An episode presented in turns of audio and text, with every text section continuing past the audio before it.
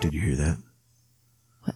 What? I had a dream last night that filled me full of fright. I That- noise. the devil below in his great big fiery hall. Was that the horror comedy podcast? With Jake and Haley Sundays and Wednesdays. The merry crowd who came to witness the show. The only podcast where we get high and try to scare you and share short, scary stories. Contains marijuana. Keep away from children. At the devil's ball, I saw the cute Mrs. Devil so pretty and fast. Correct.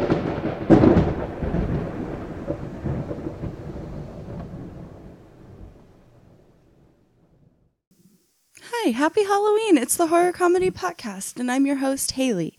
I wanted to do something special for you guys in the honor of my favorite fucking holiday of all time, and I wanted to give you an extra special spooky bonus episode. So here we motherfucking are. This is from an anonymous user on the paranormal board of 4chan, and they said, X, I need to tell someone about this. I don't feel safe. It sounds so fucking stupid. I know how fucking dumb I sound, so please, if you're going to tell me I'm stupid, at least attach a funny reaction picture or something to make it worth my while because, yeah, I know. I'm a fucking idiot. There's this girl that I work with, Emily. She's kind of fat, she has stupid tattoos, and she's like a Wicca LARP. And if you don't know, LARP is live action role playing. she does have a pretty face, I guess, but this is not the kind of girl I go for. That's what I'm trying to say. I've known her for the whole time I've had my job, and she always liked me. I get a lot of attention from girls because I'm tall and not bad looking, and that's all a lot of them need to flirt with me. Emily was the same, but she was very persistent. At first, she just flirted a lot, and she always followed me around like some kind of fucking puppy. But it moved on to her covering shifts that I was on so she could work with me, to her somehow getting my number. So I came into work and I made her look stupid as fuck. I told her point blank that she's an ugly, fat fuck and not my type, and I keep telling her no, so she should respect that and leave me the fuck alone instead of getting my number like a creep. She was upset and crying, saying how awful I was, and she left work early. I thought that was good because she should leave me alone now.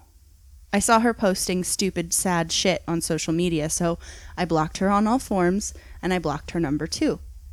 Problem solved, right? I guess not. I left work and I found a weird symbol carved into my car. It was like somebody keyed this thing into my car. I was pissed, first of all, because I drive a nice car, but also I knew right away who did it. I copied the symbol down, I did a quick Google search, and I found some stupid Pinterest bullshit. It was supposed to be the sigil to curse somebody with paranoia or whatever the fuck. So, yeah, it was definitely, clearly Emily. I filed a police report, but there was no cameras where I parked. Ironically, I parked in a weird place so that nobody would accidentally scratch my car. I go home that night and everything is fine. I text this other girl at work named Amanda. We had been talking for a while and I was pretty sure we were going to bang, but she answered and she was acting weird. She seemed really cold. I asked her what the fuck was up, and she sent me this novel length text about how if I wanted a side check, I should have been up front, basically, and that my girlfriend had got in touch with her and told her everything. I don't have a girlfriend, though. But when I said that, she was like, Wow, you're still lying to me, and I can't believe you. All right, so I unblocked Emily's number and I called her and started to curse her the fuck out. I said some really nasty shit, but my main point was for her to keep my name out of her mouth. She was crying and she hung up on me. She switched to a night shift at work so we didn't work together anymore, and she quit a few months later, and I never had any incidents with her again. That was back in 2018. In August, I went to a small party that a friend was throwing. I see this completely tatted up, skinny girl with a fat ass and big boobs with long, funky colored hair. And she's dressed in this sort of pinup thing. I've never seen a girl dress like that, so I was instantly into it. So I approached her and she turns around. And it's fucking Emily. She's about a hundred pounds skinnier. Now she actually looks underweight, except for, you know, her boobs and her butt. And she's clearly gotten lip filler or something because her face looks beautiful. She's got a bunch of tattoos, and some little bits that are completely blacked out. I don't know why, but it really worked for her. She was happy to see me. We caught up and I drank a lot. I ended up taking her back to my house and fucking her. I know. I know. I told you I'm an idiot. It turns out that she had a surgery to be skinny. I couldn't stay hard, and I blamed it on Whiskey Dick. I must have fallen asleep. When I woke up the next morning, she was still in my place. I felt sick. She made me breakfast, and she was wearing my shirt. She was trying to start conversation and asked me about a bunch of stuff. I guess when I was drunk, I told her all about my job, what I do for a living now. I told her all about my fetishes, my hobbies, my life story, basically, and I even told her how my family doesn't really talk to me anymore. I felt weird and embarrassed because I don't share a lot of personal shit, and because I couldn't remember even telling her those things. And I felt kind of weird because I realized that she knew a lot of shit about me, and I didn't know anything at all about her. I was so torn between feeling hungover, wanting her to shut the fuck up and leave, and wanting to pry and at least figure out where she worked or where she lived in case she did something crazy again. Long story short, I talked to her for a bit to get some information before telling her I was drunk the night before and made a mistake. I wasn't looking for anything serious, and she should leave. She was actually so fucking cool about it, and she even told me if I wanted to hook up again to let her know. So last night, I was drinking alone, and I was horny. So I texted Emily, and she gave me her address, and I drove there because I'm a piece of shit. I was surprised to see that she lived in a fancy community, and when I pulled up to her house, I was even more surprised. It was a fancy new high rise building in a nice part of the city. She lived on the top floor. I was making my way up when I remembered how weird it felt to know nothing about her last time I saw her. So I tried to remember what she said she did for a living herpetology, so I Googled it. Basically, it's a lizard handler. I gave up right away because lizards are just not something I care about at all. And I was just going there to fuck, you know? Like maybe I'd just try to leave right after. I get to her door and she lets me in. She offers me a drink or some food, and I'm like, no, I'm good, you know. And she tells me to go have a seat on her bed. She says she'll be right there.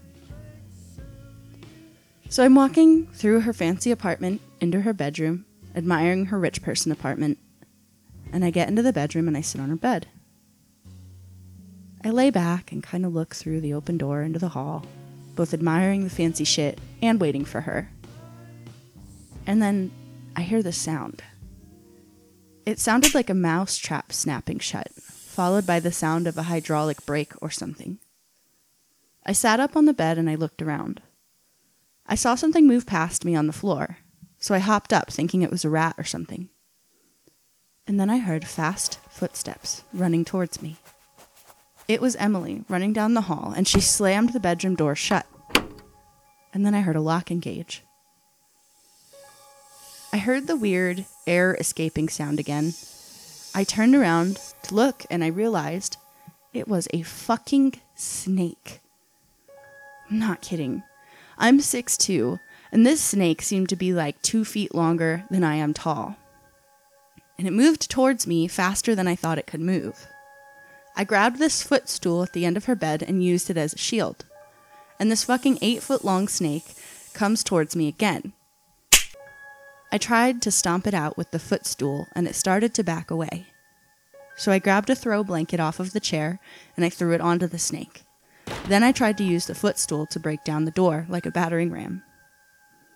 The whole time I was screaming like a psychopath and saying crazy shit and being as loud as possible. But the door wasn't budging. The footstool was smashed, and the snake seemed to be getting out of the throw blanket. I had two of the wooden legs of the stool, and I held them in front of me like a ninja.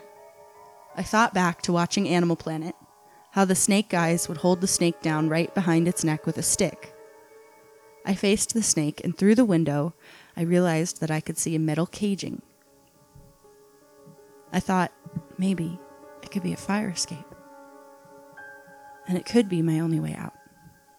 The snake lunged at me again, And when I say this thing was fast, I mean it was impossible to even make out its details when it was moving. I could tell you that it was gray, but the fear mixed with how fast it moved makes it impossible for me to tell you more. I whacked at it with the stick and ran towards the window. I looked back at the snake and I just screamed as loud as I could. I sounded like an animal. The snake backed up again, like it had before, and I knew that it was just getting ready to rocket towards me again. I turned my back to the thing for one second, just to kick out the window, before I hopped my way out of the pane. I would have rather been wrong about the fire escape and die by jumping out of a high rise than die from getting bit by a snake in this bitch's house. Luckily, I wasn't wrong. There was a fire escape. I laid on the cold metal for just a second, but I was too afraid to rest for longer than that because can snakes climb out windows? I don't know. I just started running down the fire escape, knocking on everyone's windows on the way down and screaming for help. I made it to the sidewalk and I started to run. I don't know where I was running to. I was so fucking afraid that she would come down there. I did call 911 when I got somewhere I felt was safe. I gave a statement to the police. I went to the hospital and I got my elbow stitched up. And I got a big, expensive bill to fucking boot. Emily told the police that the snake got out on its own. It was an accident. And she showed them the bedroom door. It only locks from the inside. She said she was trying to get in the whole time to help, but she couldn't. She also mentioned that she was considering pressing charges for damaging her property. See, I know it's bullshit because I heard that door lock on its own. I sure as fuck didn't lock it. Since I've been home today, I keep jumping at every little sound. Am I hearing leaves outside blowing in the wind? Or am I hearing the rattle of a poisonous snake? Like I said earlier, I don't open up to people. I don't really talk to my family, and usually that works for me fine because I'm a simple man and I don't need anything from anyone. But I've never felt like this before. I've never felt this paranoid. I've never felt this paranoid and afraid. And she knows where I live. What do I do? I hope you enjoyed this special spooky episode of the Horror Comedy Podcast. I am so happy to bring it to you. It's kind of just the tip, baby, because we have an actual full length bonus episode coming for you at some point today as well, on top of our full length episode on Sunday as usual. So keep your ears open and keep your eyes open too. And if you have a bad feeling about somebody, you should listen to your brain and, um, not just your penis. Also, don't be fucking people. It's 2020. There's a pandemic. Chill. Okay, we'll see you tomorrow. Well, I'll see you again later tonight, to be honest. And I'll see you tomorrow for another full length episode of the Horror Comedy Podcast. Please email us your scary stories at the horror comedy podcast at gmail.com or DM it on Instagram at THC Podcast. And don't forget to drink water.